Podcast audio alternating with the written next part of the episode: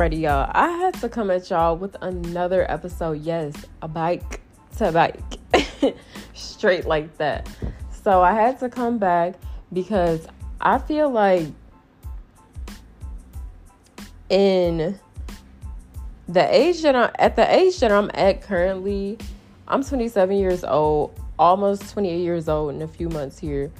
But I feel like at the age 26 and 27, these have been like the hardest years for me when it comes to cutting off like toxic people that were around me that were draining my energy.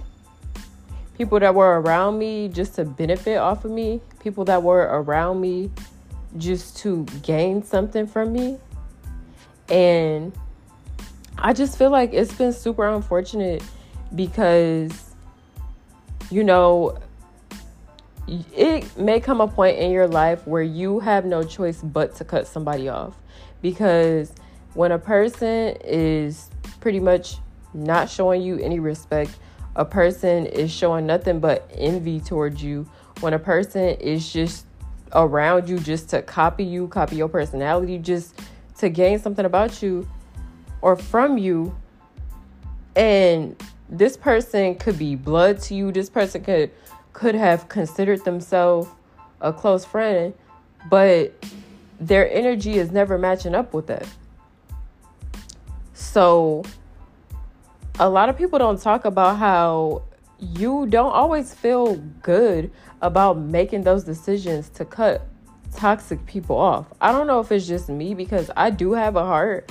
I know I know to some people on the outside it probably seems like I'm a little emotionless when it comes to like cutting people off, but I feel like that also comes from the past me being such a people pleaser and me also not having boundaries on top of that.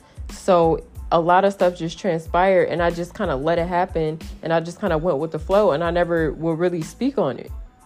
And this new me, now that I have boundaries and I have self love and I have self respect, I speak up when I need to. But the thing about that is people aren't used to me speaking up. So it always takes takes them by surprise, but not my problem. So back to cutting toxic people off. This may be friends, family. You know, some things just need to happen for your mental health. If something is draining you of your energy or a person, you really have no choices either. You let yourself suffer and be drained from another person, or you can just cut them off. And as bad as that sounds, I give people a couple tries before I do that.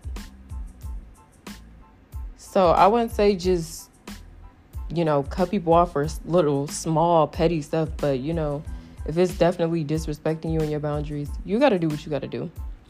I just seen 333 on the time. So this one is a little bit shorter shorter than normal, but you guys, I am out.